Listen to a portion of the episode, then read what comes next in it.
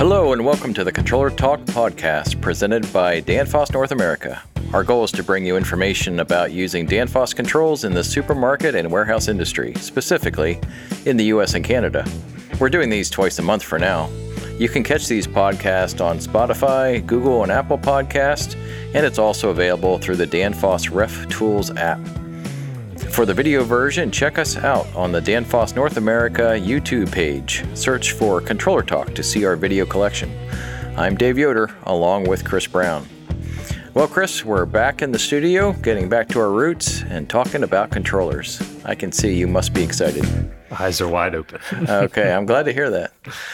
All right, so this is probably a good time to look at one of our most widely used case controllers when it comes to superheat control, along with defrost, evap fans, lights, and anti sweat control, the AKCC 550A, or as we'll call it today, the 550A. In a few minutes, we'll also talk about similar controllers, the 550 and the 525. So, the purpose of the 550A is to handle all the case functions for one evaporator. Other controllers we have can handle as many as four evaporators, but this one controls one evaporator. The controller can operate as a standalone controller, but in most applications it will be networked to a front end controller like a 255, 355, 800, or 800A. This allows history info to be saved, alarms to be transferred, and the use of schedules. Schedules in the front end controller are used to send defrost start commands and turn case lights on and off for many controllers at one time. And there are two varieties of this controller 115 volt powered and 208 230 volt powered, and each one of them has its own part number. Yep, that's right. And uh, I mean, as far as the 550, the I/O on it, the inputs and outputs, um, it's not something like our, our AK2 modules where you're looking to expand it um, maybe build it to what you really need. Everything's right there when you when you have the case controller out of the box. Uh, so the sensor side of it, you um, you're going to have that same format that you have on other controllers we've talked about in the past. So a little bit of what the 210 had, for example, with the, the naming convention.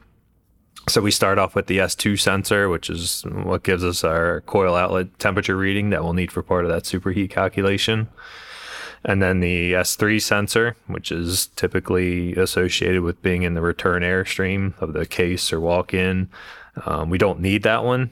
Uh, in most situations, it's optional.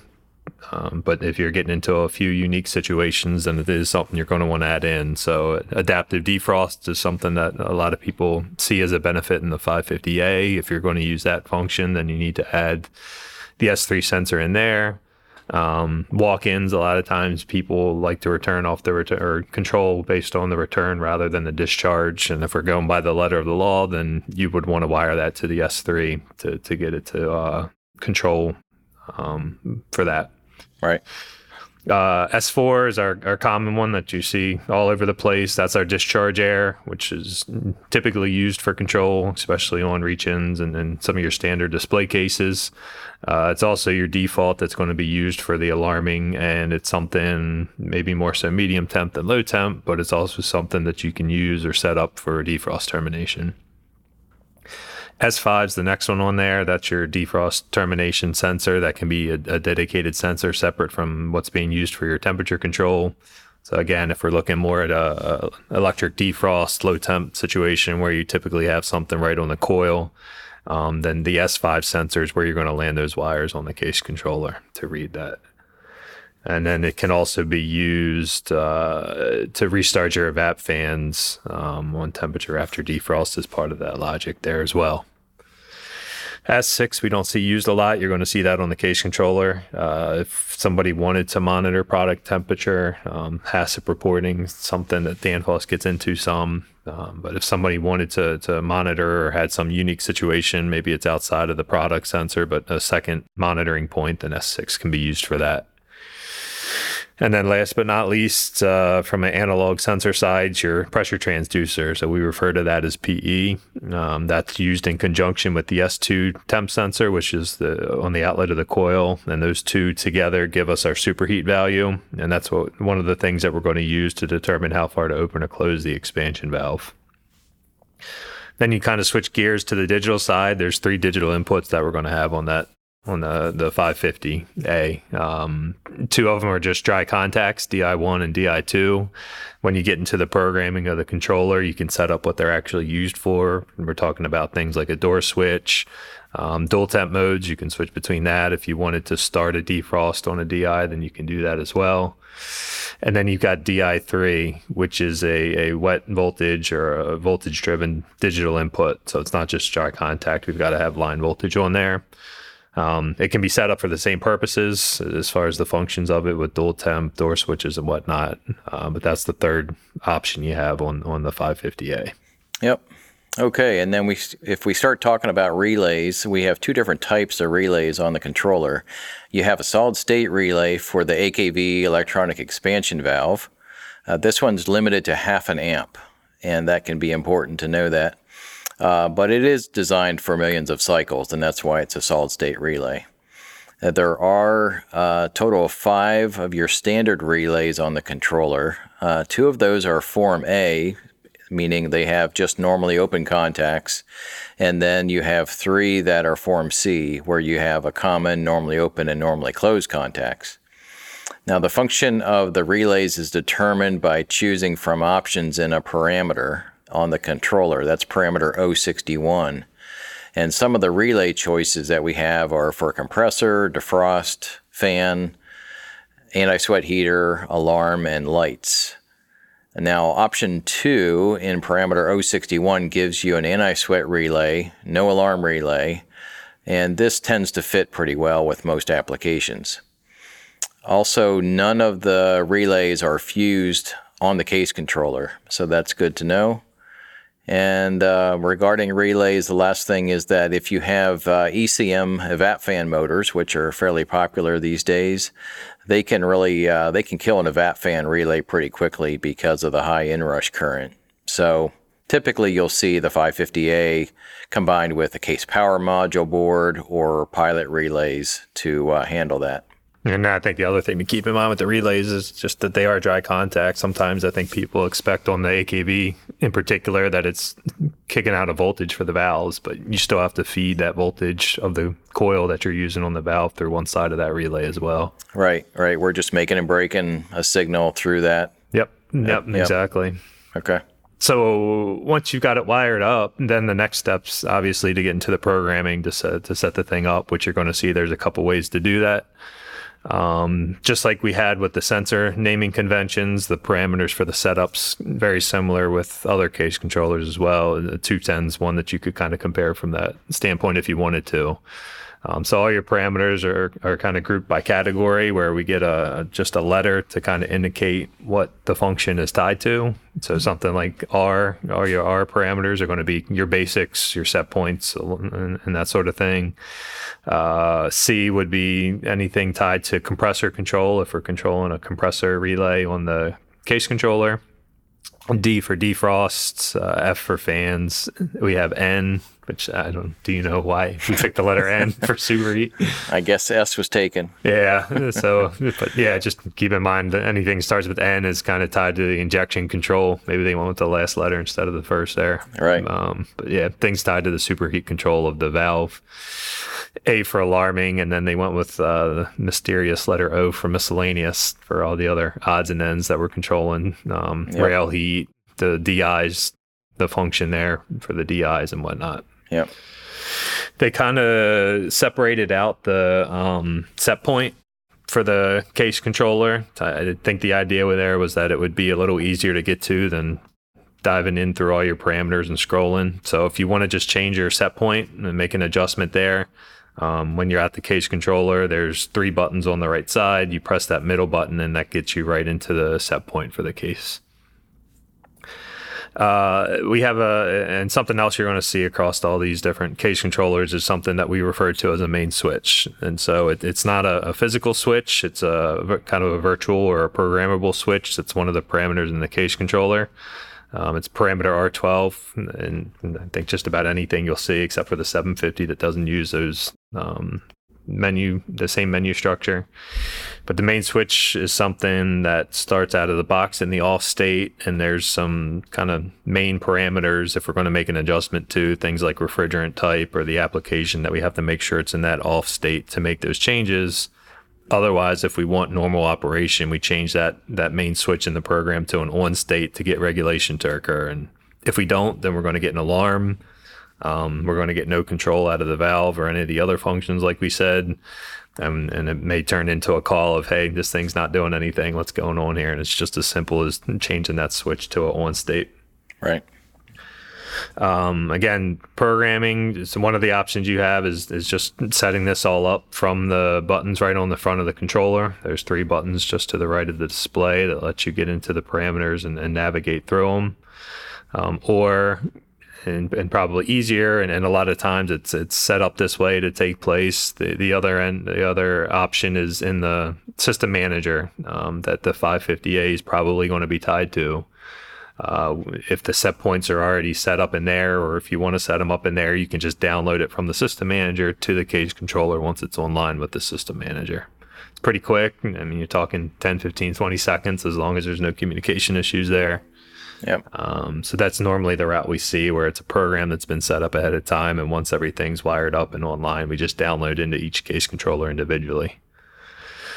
Uh, just again mentioned it a second ago but it's worth repeating that when we are if, if we're going that route especially of downloading from the system manager um, because you don't always get the feedback to tell you it didn't happen but if we don't have the main switch in that off position when we download the settings into the case controller um, some things just aren't going to get sent down and, and you're going to say well I set everything down. I think I'm good to go. Why isn't this working? if that main switch was on when you downloaded, you're not going to get your refrigerant type in there. And that's obviously something that the case controller needs to know when it's trying to calculate its superheat. So just keep that in mind that when you're downloading your settings, you want to make sure that main switch is in the off state. Get your settings in there, and then after that's done, go back and change that main switch back to on as your last state or last step to uh, get everything up and running. And then um, one other thing that mentions that if we run into a situation where maybe your, your settings are hosed, you just don't know how this thing's set up, and you think it's just easier to start from scratch as opposed to um, trying to, to get to the bottom of a problem. The case controller does allow you to go back to factory defaults, and you can actually define what those factory defaults are. So just hold top and bottom buttons in on the case controller and, and power cycle it, and that will get it back to those factory settings for you to start from scratch. Yep. If you did it right, you should see FAC on the screen. Yep. Right after it kicks in. Right. Yep. All right, so this is probably a good time to remind our listeners about the KoolCode app that can be downloaded to your phone. And of course, in this case, cool is spelled with a K. It has lots of controllers uh, listed in the app, including the 550A. You can look up parameters, uh, status codes, alarm codes, and see parameter options. It's actually pretty handy when you don't want to carry a manual around with you. So let's talk about some of the other things that get overlooked when it comes to setting up and uh, troubleshooting these controllers. If you see the symbols on the left end of the display all flashing together, that means that you have an alarm in the controller. So you'll press the top button for the alarm code, and then of course you could look it up on your KoolCode app if you're not sure what it is. It could be something as simple as the main switch is off, like we talked about, or something more serious, like a jacked up transducer reading, which could throw off the calculated superheat. The symbols on the left end are a snowflake for cooling, uh, a melting snowflake for defrost, an X to show that the fan relay is on, and if we look at some other parameters, there's some uh, important ones to know about. So parameter D01 is the defrost type. One option is to select off, which you might assume is off time, but don't be fooled by that. It actually means no defrost. So if you get used to selecting electric defrost for all cases, then you won't have to wonder why the case never seems to defrost. So just pick uh, electric instead of off and you should be good. So sometimes I'll ask a caller to press the top button to give me the status code, and they tell me it looks like 523, but it's really S23. Uh, S, of course, is for status in this case. And if you look it up on your app, it's described as adaptive superheat. And then that means that the controller is trying to achieve the superheat target known as max superheat. And if it can achieve this superheat number, it will change the superheat target to a slightly lower number and keep doing this until it gets down to the minimum superheat number. So that's an ongoing thing while it's in refrigeration. It's been our experience that these controllers are reliable as long as you keep them dry. A, a, a wet 550A will not be reliable for long. That just seems to be the way it works. if you have a case running warm, one of the first things to check is the superheat reading, which can be viewed on parameter U21. A superheat reading that is too low will keep the valve from feeding or make it throttle back to the point where you're just not keeping the case down to temperature. Yeah, it's probably one of the most common calls we get. Just right. Temperature in the case is warm. Why isn't my valve open? That's right. So um, yeah, and then if we switch gears to communication, as far as the case controller being able to report back into a system manager, uh, you, have got some options there.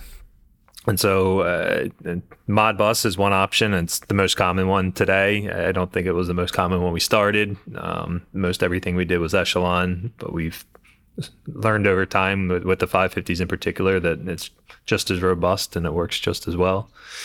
So Modbus is one of the options you got on the case controller there. And then the other option is LON 485. The difference between the two is that the LON 485, there's an extra accessory you've got to add. So just below the display, there's a small um, plastic cover, which I swear is spring loaded sometimes. I, have shot that thing across the room more than once. Right. And I've also been to stores where I see them not there anymore. I can venture a guess as to why. They're missing. Yeah. Um, but if we're using the LON 485, and this is something that should be determined ahead of time, if this is a new store we're talking about, um, whether we're going Modbus or Echelon. But if it's Echelon, then the cards need to be there. If you're replacing one in the field, the card needs to be either installed or moved over from the other one if, if it's a situation where we know the card is intact and okay. Right. Um, but that slides into a little slot just below that that cover behind that uh, where the display is, just below that, and then you can slap the cover back on top of it, and you're good to go. Uh, as far as the plugs on top, you need to pay attention to that too, because it's not just a matter of having the card in there and the controller knows which communication type you want. If you look at the top right corner, kind of of the case controller, the the far right would be where your Modbus connection is, and then just to the left of that, if we're using Echelon, there's a separate plug that you need to wire into instead. Um, so just something to keep in mind there is know what communication type you're wired into, and and go to the appropriate plug at the case controller. And then, uh, as far as differentiating between the case controllers in a store, we've got to make sure each one has its own unique address, of course, right? Right. Yep. So with parameter 003, you'll get to know that one very well. Um, that's your parameter that you go into if you want to address the case controller. And there are some things, again, typically in a new store or in a, a replacement situation that are going to have to be done down at the case. And this is one of those things. We need to make sure that the case controller has the right address in it so the system manager knows what it's talking to. Um, so once that address is in there, you then return back into the system manager, and that's where you can do your rescan to tell it to go out and look for that case controller to pick it up. Um, once the rescan's done, and assuming everything's successful, it, it, pulls in some some information for you. And so again, whether this is a, a, situation where you've already programmed the case controller into the front end, and now you're just bringing it online, or maybe it's somebody that's just bringing it online and then they're going to program it afterwards. There's different parts of the program you might need to use for some information. Um, so in that rescan screen, there, there's some other sections that are going to tell you whether or not it found that case controller, that address. Um, it's going to give you what part number the controller is because that plays into later on when it's selected in the program. Um, one of the things you need to pay attention to on your type is the part number. Uh, the application type it'll confirm for you. So what we're using those relays for, the 550 typically has about 10 different options for your applications. Um, so the rescan screen verifies what that is because that also plays into your selection type and then it can give you the software version, which isn't something that's always all that visible. And that's something else that plays a big role in what we're setting up because if you don't choose in your drop down list the right software version for that case controller, you're going to start to get some errors and not get the proper status screens that you expect. So outside of that, some uh, some other general things that we just haven't covered yet, but they're good to keep in mind as well, is that the controller when we program in that set point, that's not kind of your middle point, and then you've got a plus and a minus or a differential. Your set point is your cutout. And so when we hit that cutout, that's when we're going to stop our refrigeration. But then there's also a differential parameter in the program, R01. And the way the case controller's logic works is that it adds that differential to the cutout to create your cut in. So if I've got a 30 degree cutout, but I didn't pay any attention to my cut in or my differential rather, it could be three, four, five, ten degrees, whatever somebody might have set it to. Yep. So just keep in mind that there's your main set point, but there's also that differential that plays into when the expansion valve is going to start to refrigerate as far as a cut in and cut out. Right. Um, when the refrigeration does turn back on, once it rises above that cut in point, um, the, the case controller normally starts in a mode where it's just worried about what the superheat in the case is. We do have some different modes, some modulating it's called, where we can worry about case temperature and kind of prioritize that over superheat to some degree. But normally, when we're in that startup mode, um, afterwards, we want to make sure we're in a proper superheat range.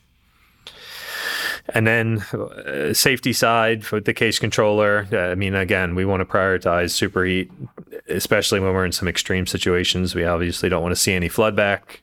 Um, so if the superheat drops too low, we do have a, a absolute fail safe. We call it superheat close setting, and if we get below that, we're going to shut that valve off immediately.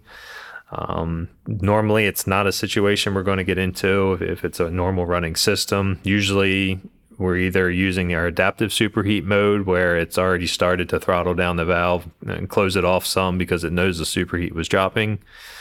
Um, or even if we're in this modulating mode where we do have a, a little bit of a higher priority on case temp, um, then we've got some some logic tied to that as well that should hopefully start to close that valve down before we'd ever get into that point of having flood back at the compressor level. Yep.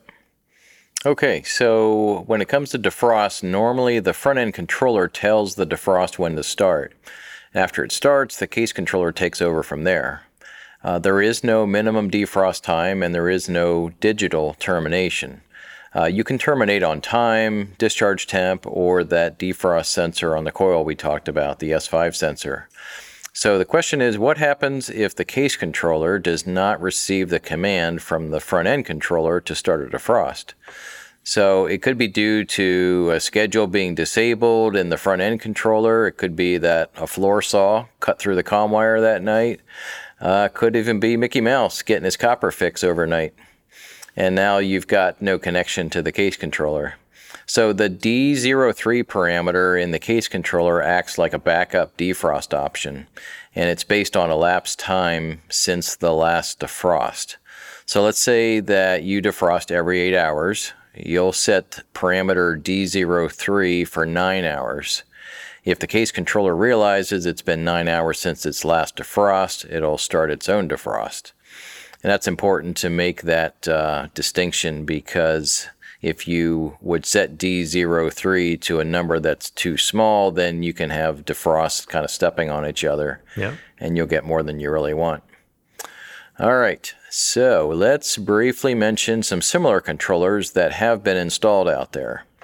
So the AKCC 550 was released before the 550A, and it's very similar, but one main difference is that it, there's an option in that controller to control based on delta T across the coil instead of superheat. So rather than a pressure transducer, you had an S1 temp sensor on the inlet of the coil.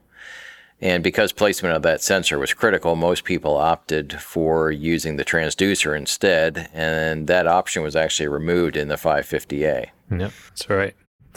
And then uh, one of the other ones that's in a very similar situation is the 525. And so, if, again, if you know the logic of the 550 or 550A, the 525 is going to operate pretty much exactly the same. Um, what happened with the 525 or the, or the backstory on it is that we saw a need in the market to prioritize cost over um, the full functionality of the 550. And most electronics, the the display is the big cost in in the design of it. And so the market said, give us something that, that has a lower cost to it. And we understand that the cutting out the display is going to be part of that. Um, but we have remote displays and things like that that can be hooked up. It's typically going to be on the system manager where most of the time that's where somebody's looking at it anyway. So that that's when the 525 was introduced into the market was to fit that need. Um, so again, no display built right into it, no buttons on the front of it. Uh, we had a few small features that were removed just because at the time we were building it, we we knew where it was going to be used most of the time. So um, adaptive defrosting is one of the things that you're going to see stripped out of there, and then the dual temp options was the other one. Um, so uh, again, we, we primarily were expecting it to be used on medium temp cases. Um, so that's where we, we said let's we can strip those few things out of there and we'll be okay. Yep. Um, if you're programming in those initial things that you need to do to get it online with the system manager. So we're talking about the address and the application again. Um, there is a display that you would have to plug into the 525 to do that. And it's specifically the 164B with the Molex plug on there um, that you have to connect, not the 164A that you can wire up um, with individual terminals. Uh, so I, I, mean, just people kind of being caught off guard with not knowing that they needed to have that display and worrying about getting a hold of it and then, uh, how long that would take, and then being stuck in no man's land. Uh, I'd say the 525 is out there some, but it's by no means as popular as the 550A is yeah. um, in these stores. Yep. So, hmm. Yep, it's true. All right, so in part two of our talk about the 550A, we'll cover the interface with the various front end controllers and how we use files to make it all come together. So stay tuned for that. All right, Chris, it's time for your favorite part of the episode. And uh, that's the Stump Chris part, where I'll throw some questions at you and see what you know. So uh, I need you to confirm that I have not shared the question nor the answer with you. Nope. This isn't going to be a gator question, is it? Uh, no, no alligator questions this time around. That's good. so, uh, this is a multi-part question, but I think it's going to be a, like teeing up a softball for you anyway. so we'll see how uh, how you do here. You might go three for three. All right. So, how many different types of transducers can be wired to the 550A to read the evap pressure?